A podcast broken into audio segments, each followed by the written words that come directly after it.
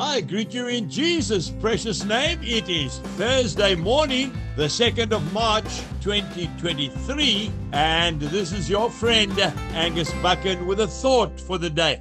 We start off with the Gospel of John, chapter 8 and verse 36. Therefore, if the Son makes you free, you shall be free indeed.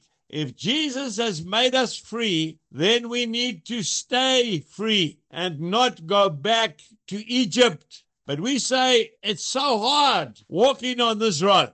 We say it's very tough. Why did we ever come out of Egypt? Now you'll find that scripture in the book of Numbers in the Old Testament, chapter 11 and verse 20. Why did we ever come up out of Egypt?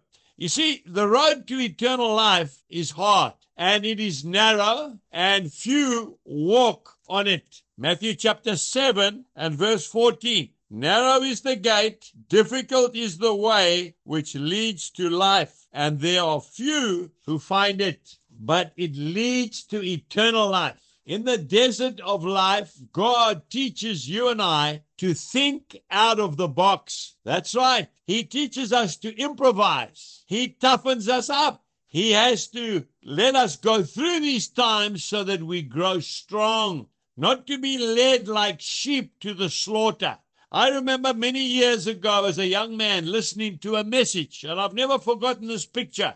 The preacher said that there is a flock of wild geese, and they are flying high and they are flying free. They go wherever they want to go. There is no slave driver over them. Yes, it's tough and it's hard, and they are lean and sometimes very hungry, but they are free to go wherever they desire. But then we have the Muscovy duck who's penned up in a chicken run, getting fed as much as he can eat, but he's going nowhere fast. By the way, he's getting fattened up for the pot. He's running up and down that hen run, flapping those little wings of his that wouldn't be able to carry him anywhere when he hears the cry of the wild geese flying overhead. You and I are never ever going back to the flesh pots of Egypt where it seems so comfortable. Jesus has made us free and we are heading home. That's right. We are flying to heaven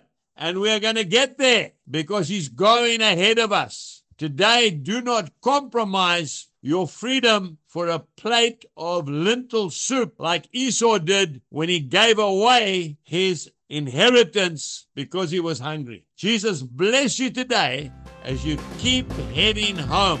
Goodbye.